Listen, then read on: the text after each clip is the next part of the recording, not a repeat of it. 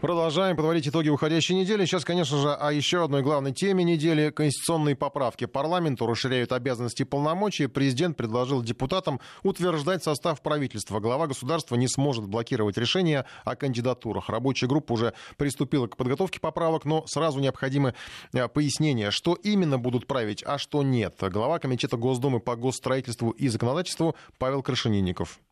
Мы, соответственно, будем работать над поправками, во-первых, которые прозвучали в послании, и, соответственно, э, мы не будем работать над поправками теми, которые будут предлагаться в первую главу и во вторую. Вот на это бы я сразу хотел обратить внимание. Первая и вторая глава незыблемая, Павел Крашенинников, глава Комитета Госдумы по госстроительству и законодательству. Просто для справки, вероятно, стоит напомнить о первой и второй главе Конституции. Первая основа конституционного строя. Человек, его права и свободы являются высшей ценностью признания, соблюдения и защиты прав и свобод человека и гражданина, обязанность государства. Там много пунктов, буквально несколько. Носителем суверенитета, единственным источником власти в Российской Федерации является ее многонациональный народ. Народ осуществляет свою власть непосредственно, а также через органы госвласти и органы местного самоуправления. А высшим непосредственным выражением власти народа являются референдумы, свободные выборы. Никто не может присваивать власть в Российской Федерации. Кто такой гражданин, как им стать, что у нас за государство, все это в первой главе. Ну а глава вторая — это основы прав и свобод гражданина. Они неотчуждаемые и принадлежат каждому от рождения. Ну тут э, сразу мне вспоминается, когда я сдавал на водительские права э, и спросил, когда права получать инспектора, он мне сказал, права вам даны от рождения. Собственно, переадресовал Конституции Российской Федерации. Ну и еще во второй главе. Все равны перед законом и судом, каждый имеет право на жизнь, и каждый имеет право на свободу и личную неприкосновенность. Каждый, кто законно находится на территории Российской Федерации, имеет право свободно передвигаться, выбирать место пребывания и жительства. Ну и много еще пунктов. Все, конечно, не перечислить.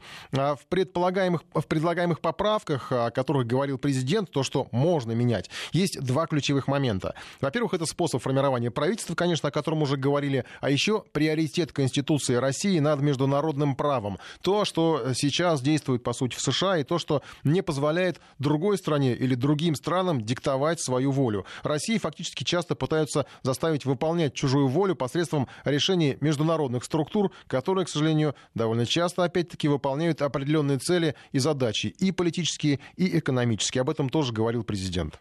У кого-то всегда возникает соблазн поуправлять Россией со стороны. Это мы уже давно с этим сталкиваемся, я это сам наблюдаю. Иногда тот же Европейский суд, мы исполняем все его решения, к сожалению, принимает явно неправовые решения. Вот что неприемлемо. Но, а, но, кстати говоря, мы и в этом случае исполняем, как это не покажется странным. Но когда начинаются всякие толкования, которые да. навязываются со стороны, это уже перебор, это слишком. Поэтому я согласен, нужно к этому подойти аккуратненько, но, безусловно, в этом в том числе, в том числе и в этом смысл моего предложения. Ну и глава России, вернее, исполняющий обязанности главы МИДа России Сергей Лавров, сейчас все, ну, кроме э, назначенного Дениса Егорова на пост главы ФНС, э, остаются с приставкой исполняющей обязанности. Так вот, Сергей Лавров, комментируя предложение Владимира Путина о приоритете Конституции над международным правом, отметил, что это не уникальная ситуация, но Москва, по словам министра, намерена выполнять все взятые на себя обязательства. Уже комментировал и президент наши отношения к международному праву и то, как оно соотносится с нашим собственным законодательством и с нашей Конституцией. Как разъяснил Конституционный суд некоторое время назад в ответ на соответствующий запрос Конституции, является базовой ключевой нормой, которая определяет все наши действия и э, никакие международные договоренности не должны противоречить нашей Конституции. Но я хочу привлечь ваше внимание вот к чему еще. Любая международная договоренность, которую принимает Российская Федерация, к которой она присоединяется, подписывается и выносится на ратификацию в российский парламент, в наше федеральное собрание. Ратификация оформляется в виде федерального закона. Таким образом, наши международные обязательства – во-первых, они становятся частью нашей правовой системы, будучи облечены формой федерального закона. А во-вторых, федеральный закон не может быть принят, если он противоречит Конституции. Так что я здесь не вижу каких-либо поводов и предлогов для э, спекуляции и поиска э, некого скрытого смысла. Ну и Сергей Лавров сегодня же э, уже отметил, что он примет участие в Берлинской конференции по Ливии, которая пройдет 19 января. Об этом он сам заявил на пресс-конференции. Э, и из этого, на этом основании уже наблюдатели не беспочвенно определяют, э, предполагают, что глава МИДа останется в новом правительстве. Сегодня как раз Лаврова об этом спрашивали. Сейчас в эти дни формируется новое правительство России. Вы будете в дальнейшем министром иностранных дел? Желаете остаться? Ну, вы, вы все-таки давно, наверное, журналисткой уже работаете. Наверное, сами понимаете, что, вот видите, все засмеялись. Мне поручили исполнять обязанности. Вот три дня назад я исполняю. Э, ну и что касается сроков принятия поправок, то, во-первых, следующее заседание группы по поправкам в Конституцию намечено на 21 января. Э, то есть заседания будут продолжаться практически без перерыва. Э, и об этом сегодня сообщили в Государственной Думе. А уже окончательные решения, когда все будет принято, то предположительно, примерно их озвучила Валентина Матвиенко. Видно, что спешки нет, но и затягивать никто не собирается. Скорее всего, весной уже все будет готово. Сегодня говорить четко по датам пока рано, как пойдет эта работа активно, но мы настроены и считаем важным до конца весенней сессии всю эту работу завершить, принять все необходимые документы, чтобы можно было уже работать в новом правовом поле. Как только Государственная Дума рассмотрит э, в первом, втором чтении, примет эти законы, мы будем параллельно с Думой работать, они будут внесены в Совет Федерации. Мы готовы провести по готовности заседание специально для рассмотрения этих важнейших конституционных законов, законов о поправках в Конституцию, безусловно. И надеюсь, что вот совместными усилиями удастся обеспечить э, реализацию поставленных задач в пределах весенней сессии. Также, как вы знаете, будет э, проведено всероссийское голосование с тем, чтобы, строго говоря, по действующему законодательству, по Конституции, нет необходимости проводить какие-либо референдумы или там опросы, поскольку предложенные поправки, они не затрагивают фундаментальных основ Конституции. Но мне кажется, что президент принял абсолютно правильное решение все-таки услышать мнение людей, услышать мнение наших граждан. И всероссийское голосование, оно позволит как раз услышать мнение наших граждан, поддержку их или замечания, или другие точки зрения. Голосование поставит окончательную точку и будет решающим уже в окончательном одобрении одобрения этих э, документов. Голосование, дата голосования будет определена после того, когда уже будет расписана дорожная карта, что называется, по датам прохождения, принятия. Эта дата будет э, озвучена, безусловно. В любом случае, работа будет вестись э, напряженная, интенсивная, и до всероссийского голосования пройдет широкое обсуждение по ходу подготовки этих законопроектов. Информ Бистро. В деле с импичментом Трампа появился новый свидетель из Одессы. Довольно неожиданно. Пока искали российские следы, все так запуталось, что след оказался украинским. Свидетель зовут Лев Парнас. Кто такой, почему Трамп не хочет его знать, разбиралась Вера Десятого. Новый козырь в рукаве демократов против Трампа. Лев Парнас, американский бизнесмен родом из Одессы. Сегодня он раздает интервью направо и налево и охотно рассказывает, как работал на американского президента и помогал искать компромат на его конкурента Джо Байдена. Впервые имя Парнаса громко прозвучало осенью прошлого года. Его и еще троих обвинили в незаконном финансировании предвыборной кампании политиков. Но это было не главное. Лева Парнаса и белоруса Игоря Фрумана подозревали в помощи личному адвокату Трампа Трампа Рудольфу Джулиани. Якобы бизнесмены были связующим звеном с украинскими политиками и помогали Джулиани добиться расследования против Джо Байдена, сильного соперника Трампа на выборах. Обвиняемые сначала не признавали вину, а потом резко передумали. Лев Парнас согласился дать показания в деле об импичменте, и его адвокат не скрывал, что, возможно, он получит за это иммунитет. И вот теперь он приходит на телевидение и смело отвечает на любые вопросы. Когда вы сказали, что президент Трамп знал о ваших передвижениях и о том, что вы делаете, вы хотите конкретно сказать, что Трамп знал, что вы и Руди Джулиани работали над этим вопросом на Украине, чтобы навредить политической карьере Джо Байдена? Он знал об этом? Да, все это было про Джо Байдена, Хантера Байдена, и еще у Руди был личный вопрос по делам Манафорта, его черной бухгалтерии. Это было еще одно дело, которым они занимались. Но все это не было расследованием коррупции. Все было исключительно про Буисму, Хантера Байдена и Джо Байдена. Несколько дней назад Парнас передал демократам целый пакет разных документов подтверждения своих слов. Письма, записи телефонных разговоров, блокноты и флеш-карты. Возможно, именно этого и ждали демократы, нового компромата. Поэтому и тянули с передачей дела в Сенат. Самой ценной уликой демократы считают несколько исписанных листков из венского отеля. Там есть фраза «Убедить Зеленского объявить, что дело Байдена будет расследовано». Внизу дважды подчеркнуто имя – Руди. Так Трамп и называет своего адвоката. Среди этих документов также есть переписка Джулиани с неким Робертом Хайдом. Речь идет о якобы слежке за тогдашним послом США в Украине Мари Йованович. В прошлом году Трамп обвинил ее в нелояльности и уволил. Свою версию, как это произошло, Лев Парнас тоже рассказал на телевидении. Он уволил ее прямо у вас на глазах? Да. Что случилось? Это была наша первая встреча. Это был званый ужин в отеле Трампа в Вашингтоне. В разговоре подняли тему Украины, и я поделился с президентом своим мнением. Рассказал, что Иванович говорила, будто Трампа ждет импичмент. Что-то вроде того. Она ведь еще из администрации Барака Обамы. Вы сказали это за столом, когда сидел президент? Да, он посмотрел на меня, сильно разозлился, а затем повернулся к Джо Стефана и сказал «Уволь ее». И, наконец, еще одно доказательство Парнаса – это фотографии с Трампом. Ими он когда-то гордился, а теперь использует для обвинений. Американский президент все отрицает.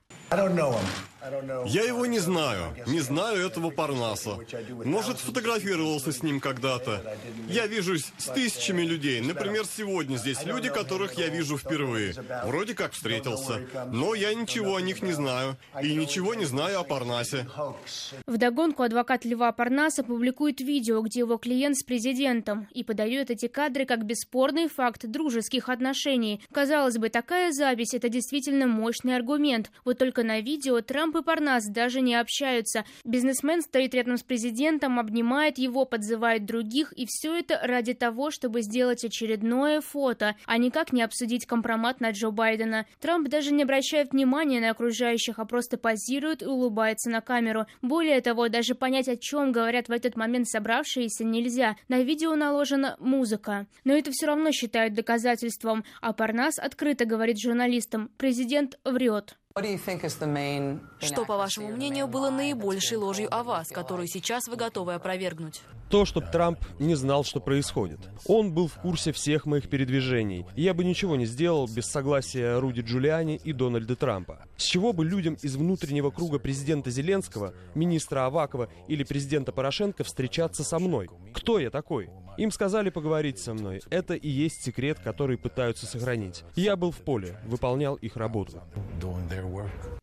Теперь Парнас с его документами – главное оружие демократов. Нэнси Пелоси, глава Палаты представителей и инициатор импичмента, не скрывала своего счастья, когда подписывала документы на передачу дела в Сенат. Для этого использовала дюжину ручек, по очереди выписывала ими каждую букву, а потом раздала их присутствующим. И хотя в Америке действительно есть такая оригинальная традиция, Нэнси Пелоси не поняли даже ее соотечественники, потому что это обычай президентский, а никак не председателя Нижней Палаты Конгресса. Но и это еще не все странности. Поиски русского следа в биографии Трампа уже давно сбились на украинский след, но в своей торжественной речи Нэнси Пелоси почему-то все равно говорит о России. Речь идет о Конституции Соединенных Штатов, а президенту Трампу и Путину стоило бы узнать американского избирателя. Граждане Америки решают, кто будет нашим президентом, а не Владимир Путин и Россия. На это один из республиканцев возразил, да, судьбу президентства должны решать американские избиратели, а не мадам спикер. Слушание в Сенате должно начаться на следующей неделе. Трамп думает, что все пройдет быстро. Там большинство на его стороне. Вера Десятого, Вести ФМ. Ну, помимо э, внутриполитических историй с украинскими следами, у Трампа вообще непростая сейчас ситуация, потому что э, после обмена э, ударами с Ираном, когда был убит Сулеймани, генерал Сулеймани, и Иран нанес удар по американским объектам, США утверждали, что никакого ущерба живой силе не нанесено, но тем не менее вдруг стало известно как раз на этой неделе, что после обстрела Ираном военных баз в Ираке все-таки пострадали 11 американских военнослужащих. И тут даже дело не в том, что они пострадали, отмечают наблюдатели, а в том, что Трамп э, пытался скрыть это, а в итоге все это всплыло наружу. Э, и сейчас это тоже могут припомнить э, Трампу, поскольку сразу возникают подозрения у многих, что, возможно, тогда же есть и погибшие, потому что изначально была такая информация, но потом все это опровергали. И это тоже тоже может стать один из, одним из пунктов, по которому Трампу попытаются предъявить импичмент. Э, Причем об импичменте спрашивают журналисты сейчас буквально всех, в том числе вот сегодня буквально Сергея Лаврова почему-то спросили про импичмент Трампу. Ответ был кратким и метким, как умеет глава МИДа. Ваш импичмент вам виднее. Не знаю, импичмент у вас. Вы американка, вам видней. Информ Бистро о неполитических темах. На неделе умерла семерка. Речь о Windows. Самая популярная операционная система больше не поддерживается. Но отсюда возникает сразу несколько сюрпризов. Э, во-первых, оказывается, огромное количество пользователей до сих пор работали в этой старой системе э, и игнорируя все новое, что придумали в Microsoft. А придумали там за это время очень много и постоянно навязывали это потребителю, а потребитель постоянно отказывался. отказывался. Ну и еще интереснее, выяснилось, что даже банки работают работают на Windows 7, и тут уже возникают уже вопросы безопасности некоторые, поскольку э, этот софт фактически отдали на растерзание хакерам. Наш обозреватель Валерий Емельянов на неделе наблюдал за прощанием с легендарной «семеркой». Беседуем с ним прямо сейчас об этом. Так, Валер, приветствую тебя. Привет. Первый вопрос. Э, зачем Microsoft убивает Windows 7? А, вопрос на самом деле не такой простой. Windows 7 действительно одна из самых успешных за всю историю а, операционных систем, и она остается очень популярной. Примерно половина пользователей мира так или иначе пользуются ею, ну, видимо, потому что она удобная и не требует каких-то особых обновлений. Но, тем не менее, компания решила прекратить ее эксплуатирование, под нее уже ничего не будет писаться, а главное, отключается техподдержка полностью. Это вызвало, ну, некоторый хаотичный, так сказать, хаотичный переход а, на новую Windows. Раз в 10 лет так или иначе происходит обновление, приложение. Естественно, это делается с благой целью, формально для того, чтобы все было более защищенным, быстрым, удобным. А, но вот поскольку старая система работает хорошо, а ее внезапно отключили, это, конечно, вызвало у людей проблем, проблемы. А, я не знаю, не пользуюсь семеркой дома, но говорят, уже приходят уведомления, которые требуют э, их, на них тыкать, и они предупреждают о том, что э, пользоваться этой системой больше нельзя, переходите на десятую, либо обновляйте компьютер. А, на корпоративных сетях, ну вот если мы на работе ее пользуемся, мы этого не видим, потому что, наверное, продлили лицензию за отдельную плату. Но, тем не менее, как бы проблема есть, и она состоит в том, что, как я уже сказал, десятки, если не сотни миллионов людей пользуются э, старой компьютерной системой, которая прекрасно себя зарекомендовала, но которую, тем не менее, отключают, ну, скорее по финансовым, скажем так, причинам, э, потому что она все меньше и меньше приносит денег. Э, компания Microsoft... Microsoft хочет денег. Ну, условно, да. Все хотят она денег. Она всегда хотела Она денег. всегда хотела, да, что-то эдакое. Э, все менее прибыльная система, они пытались на нее как-то пересадить. Ну, сами подумайте, с 2015 года десятая система уже существует. Но она совсем другая, и люди не воспринимают, отказываются ее воспринимать. Да, то есть есть определенные неудобства, кто-то на нее посмотрел, да забросил. Был, был период, когда можно было бесплатно перейти. А, кто-то перешел, но немногие. Потом за а, скидки пытались заманить людей, не удалось. То есть, в общем, медленно все происходило, и тут решили, ладно, пора уже отключать. Вот, собственно, и отключили, и последствия мы сейчас наблюдаем. А, Причем вот э, последствия лезут с разных щелей, щелей и углов. Ну, например, недавно была новость о том, что в Южной Корее госвласти, не сумев подготовиться к этому переходу, просто переходят на Linux. То есть, представь себе, они вообще Windows сносят. До свидания, Microsoft, до свидания, да, До свидания, не покупают эту десятую систему. И причина причина в том, что десятая, ну, она не на все компьютеры э, встает, да, то есть она довольно требовательна, и э, даже сама компания, компания Microsoft, это редкий случай, э, призывает не просто обновлять систему, обновлять технику, да, то есть покупать новые компьютеры, но это в каком-то смысле э, вообще не ее сфера деятельности, да, то есть получается так, что, э, ну, надо не, неплохо раскошелиться, чтобы какое-то предприятие переоборудовать, вот сходу это довольно сложно сделать. Учреждения, ну, у них часто тоже с бюджетами проблемы, так что вот происходит это таким образом. Для рядового пользователя, что говорят эксперты. А, там что, все, теперь сейчас хакеры отдали на растерзание хакерам, получается, а, семерку, и теперь все, сейчас они полезут изо всех щелей. А, ну, условно, да, и об этом говорит сама компания, конечно, не таким текстом, что могут быть проблемы. Есть, ну, скажем так, такие версии, что семерка станет удобной площадкой для, отработ... для отработки каких-нибудь э, вирусов для... со стороны самих разработчиков антивирусного приложения.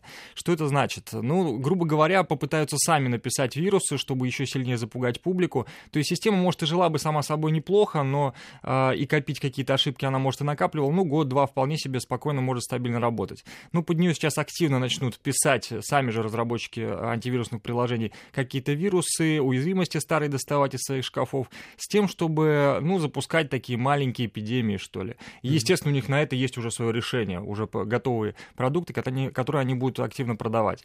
Сама компания Microsoft вряд ли таким будет заниматься, но по, по опыту предыдущих лет можно сказать, что наверняка что-то эдакое мы увидим. Соответственно, ну, люди, конечно, будут напуганы э, появлением каких-то новых дыр, антивирус, э, вирусов, и, естественно, по неволе все-таки придется купить новый компьютер и поставить, ну, либо Windows, либо Linux. Если вы не купили, не купили новый компьютер с э, новым Windows, мы убьем ваш компьютер, называется. Вот выглядит, да. И так, даже, я слышал, вот... на неделе даже банки слегка испугались, потому что оказалось, что многие банки тоже сидят на семерке. А, банки, да, то ли не хватило денег, то ли организованности, ну, скорее несовместимость, скорее, э, систем сказалось. Банки многие, ну, вот процентов 20 парка их точно сейчас не может перейти оперативно на Windows 10, то есть они на каких-то костылях сейчас работают, они дозаказали это продление лицензий, им точечно что-то там удается.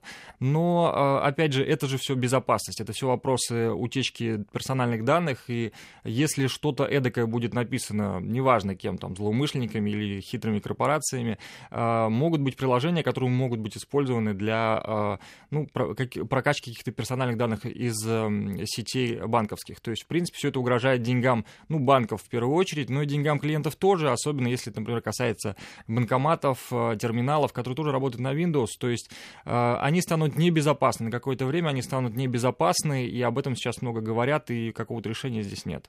Ну, так, если подводить итог, самый безопасный вариант это если вы еще на семерке, если у вас компьютер не подключен к интернету вообще, да, то есть вы там, не знаю, только печатаете как машинку. И если вы там, не знаю, банковские приложения не используете, у вас там, ну, какая-нибудь соцсеть, которая вам не особо важна, это будет самый безопасный вариант. Если у вас нечего украсть, то вообще никаких проблем, действительно. Если еще и к интернету не подключены, но это редко сейчас, да, то есть практически не бывает такого, чтобы хоть раз не подключалось. А один раз подключили, он еще будет вас терроризировать э, компьютер в смысле. А, новостями о том, что у вас истекла лицензия, вам надо срочно обновляться. То есть в общем и целом, ну, проблемы будут. Долго просидеть на семерке, скорее всего, не получится. А вообще, кстати, кажется, что тут еще один нюанс кроется. Если вот они так насаждают э, свой софт, э, ну, я на своем примере смотрю, я уже вообще не пользуюсь домашним компьютером, у меня все в телефоне. То есть мне ваш Microsoft, он вообще не нужен абсолютно. Все в телефоне, э, и приложение, и я понимаю, что это отдельная угроза, но она минимизирована, по крайней мере, не разбросана по нескольким компьютерам. И мне кажется, что в каком-то смысле это еще толчок к тому, что сейчас и так люди переходят на мобильные уже гаджеты, давно эта тенденция идет. Отказ от э, этих стационарных гробов, которые, которыми нас пичкали все это время.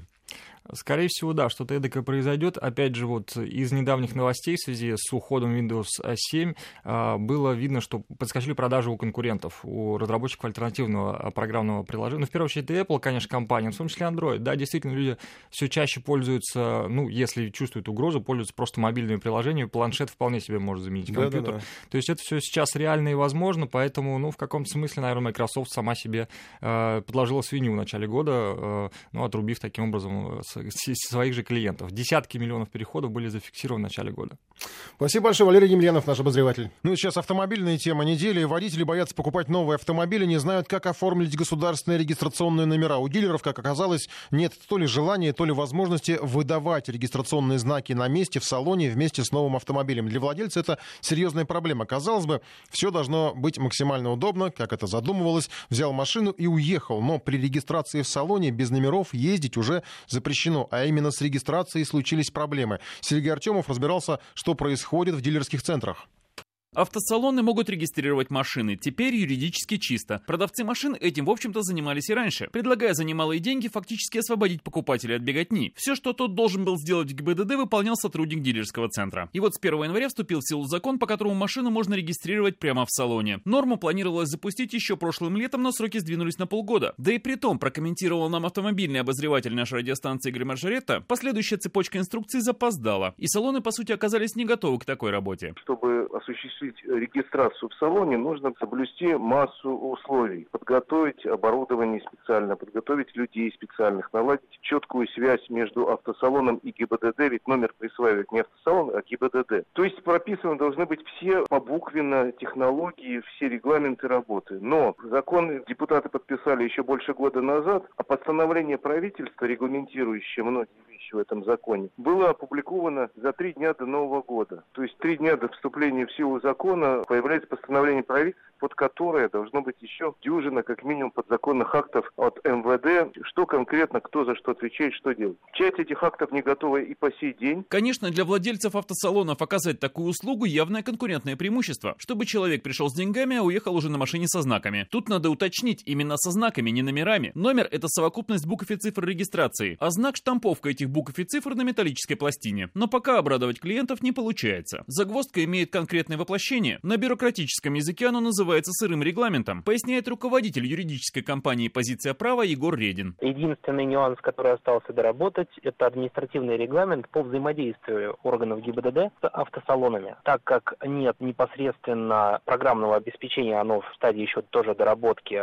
используя которое автосалоны смогли бы выдавать такие автомобильные номера непосредственно, так нет и нормативного документа, который регулирует порядок взаимодействия, в том числе электронного документа оборота между автосалонами и ведомством. И получается, что салонам активно продвигать услугу по регистрации машин невыгодно. Напрямую из-за откровенно низкого тарифа, и об этом чуть позже. А еще любая ошибка в документах приведет к конфликту с ГИБДД, добавляет Игорь Маржарета. Менеджмент салона просто какие-то вещи не может сделать без подзаконных актов. Ждем, когда все они будут готовы, и я думаю, что в течение нескольких месяцев система наладится, и где-то ближе к лету уже можно будет совершенно законно в течение там получаса не просто оформить покупку автомобиля, но и получить номер, который тут же напечатают. На сегодня же так. Салоны по-прежнему могут предлагать услугу регистрации машины под ключ. Но выполняется она по старой схеме. Сотрудник салона проходит все процедуры в ГИБДД, и стоит это в зависимости от оборотов салона от 15 до 25 тысяч рублей. Можно регистрировать машину в салоне по новому закону. Цена услуги 500 рублей. Она закреплена государством и не может быть повышена. Сейчас салон за эти деньги может сообщить в ГИБДД модель машины, ВИН, номер и цвет, и получить оттуда регистрационный номер, то есть буквы и цифры, которые должны быть на знаке. Все, машина зарегистрирована. А дальше покупателю-водителю предстоит добираться до отделения ГИБДД или до фирмы, которая аккредитована на печать номерных знаков, заплатить еще 2000 рублей за штамповку и знаки повесить. Но есть момент. Если в период такого передвижения машину остановит инспектор ГИБДД, а он остановит машину-то без номерных знаков, и проверит ее ВИН-номер, то легко поймет, что по базе машина уже зарегистрирована, а знаков номерных на ней как раз нет. Тут часть вторая статьи 12.2 административного кодекса. В лучшем случае штраф 5000, в худшем лишение прав на срок до трех месяцев. Еще одно послабление, позволяющее водителю покупать машину в любом регионе и на месте регистрировать ее с номерами той территории, где водитель проживает, также анонсировано, но также не работает, говорит Егор Редин. По причине того, что органы ГИБДД не выдают такие знаки за другие регионы, и здесь уже вопрос межведомственного взаимодействия. То есть МВД, как органы, которые осуществляют регистрацию по месту жительства человека, и ГИБДД, которые осуществляют регистрацию транспортных средств. Так что проверенный временем вариант приобрести машину, а потом в течение 10 дней получить в ГИБДД регистрацию номерные знаки на нее, что позволяет по закону эти 10 дней ездить без знаков, по-прежнему остается самым надежным, хоть и не совсем удобным для покупателя. Сергей Артемов, Вести ФМ. Ну, и что касается процедуры покупки автомобиля, нового автомобиля в дилерском центре, э, на неделе мы обнаружили еще одну автомобильную историю. Она, ну, не то чтобы даже курьезна, она абсурдна в каком-то смысле, потому что в Москве нашли гаражный комплекс, которым владельцы не могут пользоваться из-за знака «Остановка запрещена». Его повесили прямо рядом со въездом в гаражи. Ну, формально э, во благо повесили, чтобы освободить территорию от хаотичной парковки. Но получилось так, что теперь местные жители сами не могут поставить автомобиль автомобиль в гараж без нарушений, поскольку, чтобы поставить автомобиль в гараж, нужно остановиться, пойти открыть ворота э, и, э, соответственно, заехать. А это уже нарушение. Дошло до того, что машину одной из хозяек гаража чуть не увез эвакуатор, когда она оставила ее у ворот. В дорожном правовом казусе разбирался Сергей Гололобов.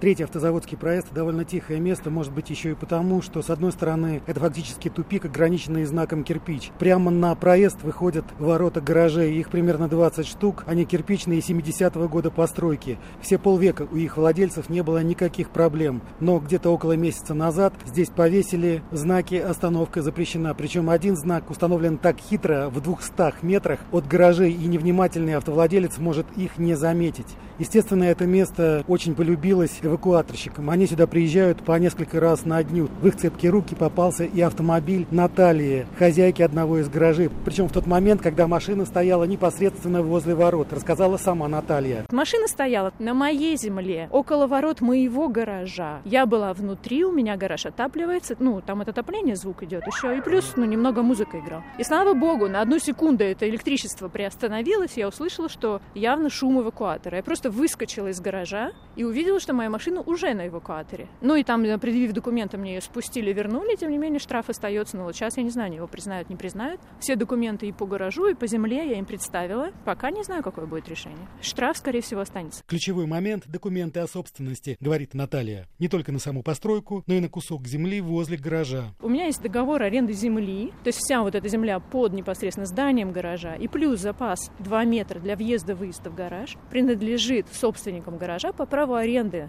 еще на 50 лет вперед. Договор действующий заключен с городом Москвы. Как мы видим, разметка не сделана, но это халатность, я не знаю, города или дорожных служб кого-то, да?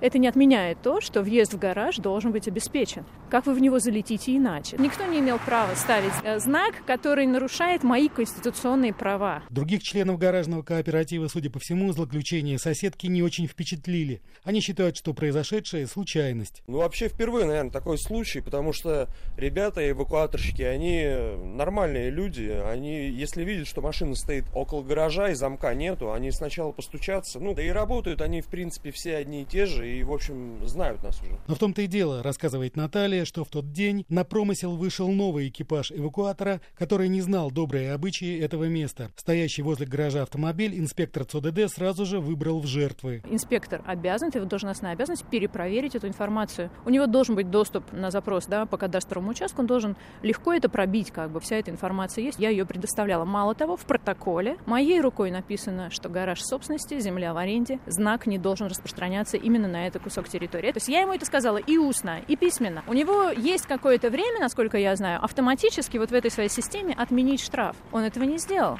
Он пошел на принцип, я теперь пойду до конца, вот я честно говорю. Отменить в этом месте знак «Остановка запрещена», и площадка возле гаражей тут же станет стихийной парковкой. В общем, ситуация неоднозначная, признают специалисты, но дорожные знаки нужно соблюдать в любом случае, даже если они повешены с нарушениями, поясняет автоюрист Лев Воропаев судебная практика стоит однозначно. Даже если знак установлен там не по ГОСТу, но вы понимаете, что он относится к вам, исходя из пункта 1.3 правил дорожного движения, его нужно соблюдать. А потом уже разбираться. Потом уже обращаются в районную управу и выясняют. Это, конечно, надо было сделать давно, раз она знала, что в собственности находится этот участок дороги, который перед гаражом, и выяснять вопрос, почему был установлен знак перед ее собственностью без ее согласия. Автомобилистам формально вообще нельзя останавливаться возле своего гаражного охранного бокса ни на секунду, особенно если здесь повесят автоматическую камеру, которая будет фиксировать все, даже кратковременные остановки. Но пока камеры нет, владельцы гаражей нарушают, не особо задумываясь о последствиях, так как вероятность наказания крайне мала. Впрочем, есть еще и вполне законный вариант включать аварийку, размышляет Лев Воропаев.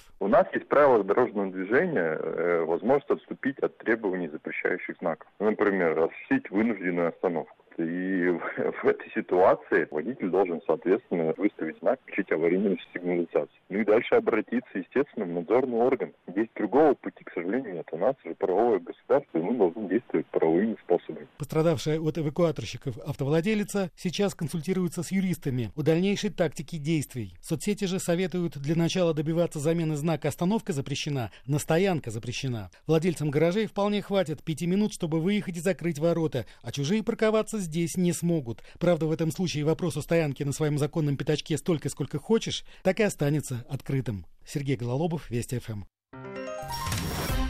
Информ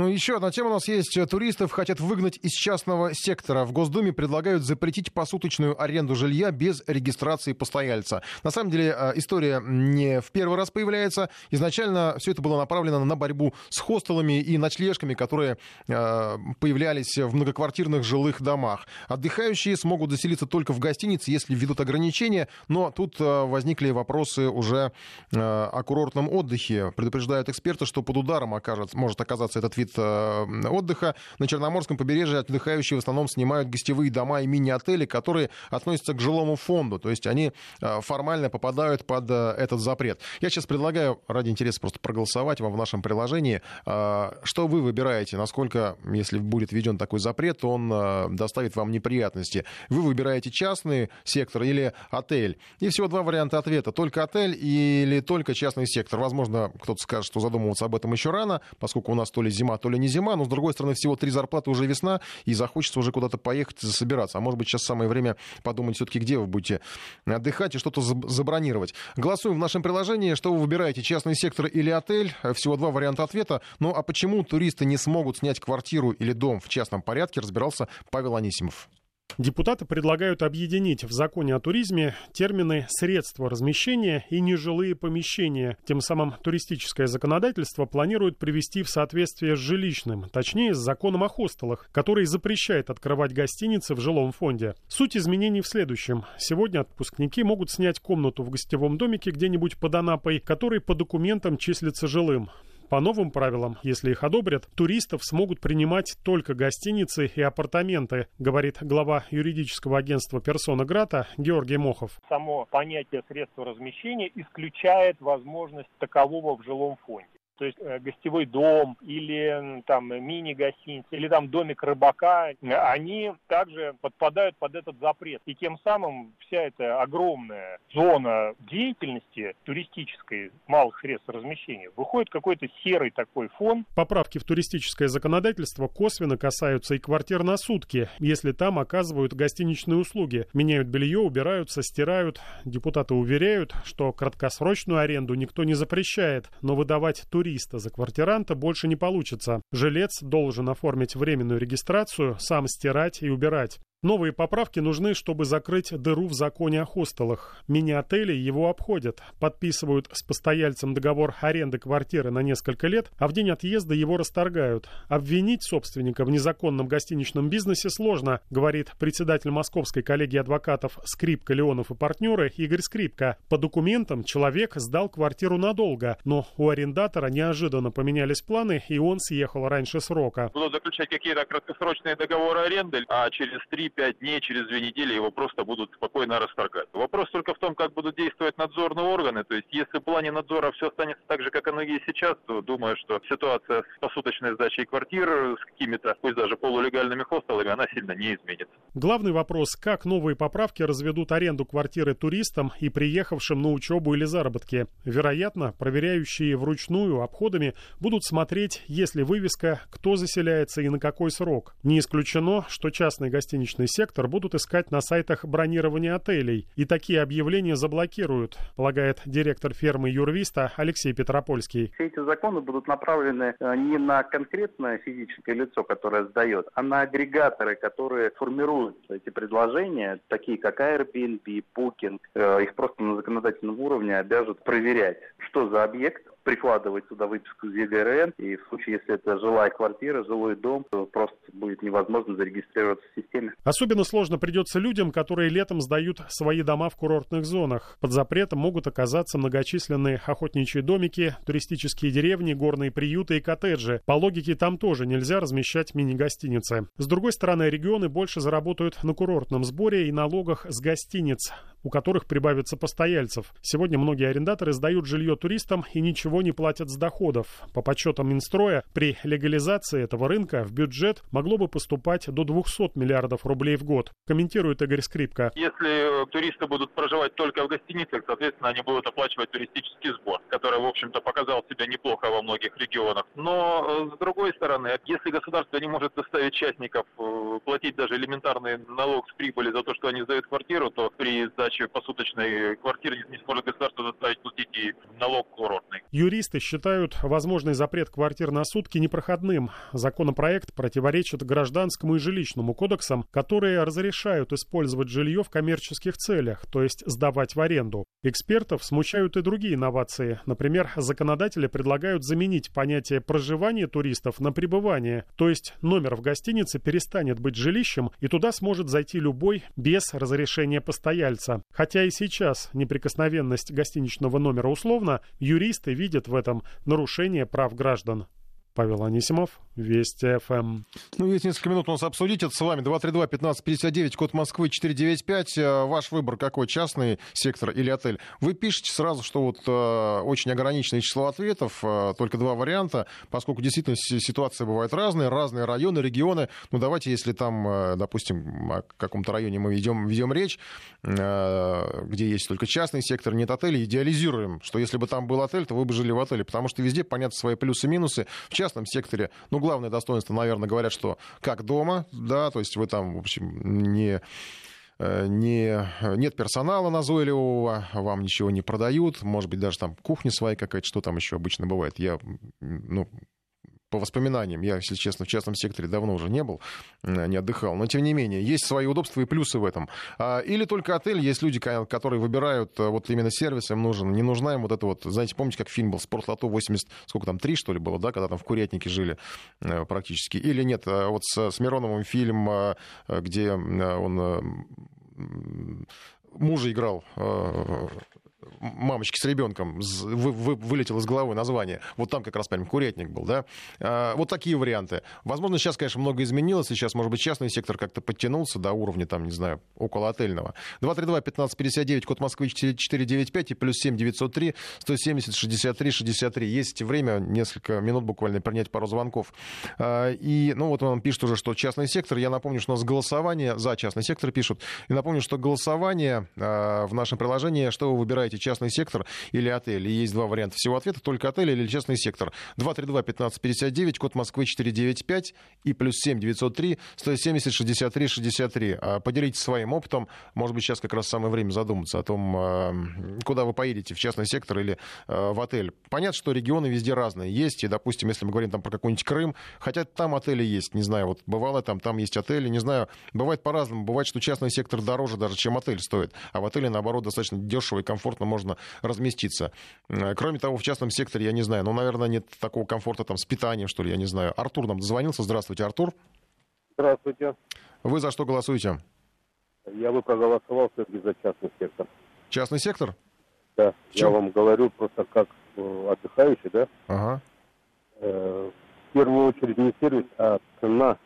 Люди приезжают, ясное дело, потратить деньги, но не швыряться деньгами, понимаете?